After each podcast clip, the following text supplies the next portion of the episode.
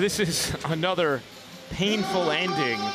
Now, on the macro, the effort significantly better, the physicality significantly better. The way the Nets piled up stops at the end of that game was fantastic, considering the offensive weapons Miami had the floor had on the floor at the end. But Sarah, I want to go micro for a second because it feels like in these situations at times, Spencer Dinwiddie is very three focused, and he's such a great driver at a two point game.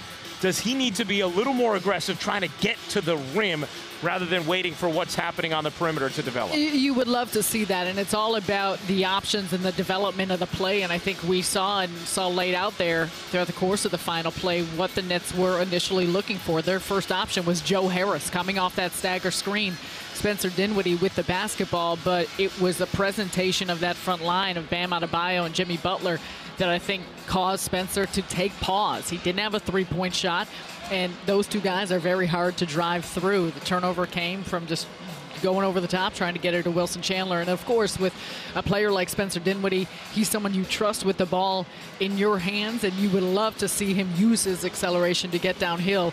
Uh, so, uh, such a tough ending, and I'm sure no one will beat themselves up more than Dinwiddie will. But to look at the fact that they wouldn't have been in that position without him, 25 points, 12 assists, um, was critical in executing on the offensive end and what he did defensively down the stretch. But to your point overall, another gut punch for this Nets group because they're not worried about the better effort. They're not worried about the better showing. What they're worried about is finally getting back in the win column, something that they weren't able to do here tonight. Right. It would be very easy to look at these games and say, well, you know, you don't have Kyrie Irving, you don't have Kevin Durant. I mean, you continue to compete with the best teams, but this team, they want results, they want wins, and they had a real chance. Sarah, what is the number one thing you take out of this if you're Brooklyn and say, hey, if we do that like we did against the Heat, we're going to be okay? Well, this is the fourth. I mean, they've been bouncing between four and five, but one of the top teams in the Eastern Conference who have not been playing very well, who came out hungry, who came out with a lot of execution, and you did your job against them. So I think the things you pull from it a much better defensive effort,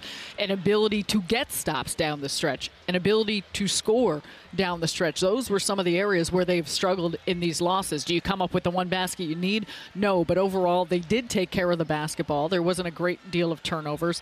Um, and, and so those are some of the things you try and pull from it and just ways in which you get better collectively as a team. But we saw a lot of fluidity, we saw a lot of effort, and now once again, you got to just learn from it and turn the page. Well, these two teams have played three highly entertaining games. Miami ends up winning the season series, taking it two to one after the close win tonight. As we send it back to you in the studio, Nancy.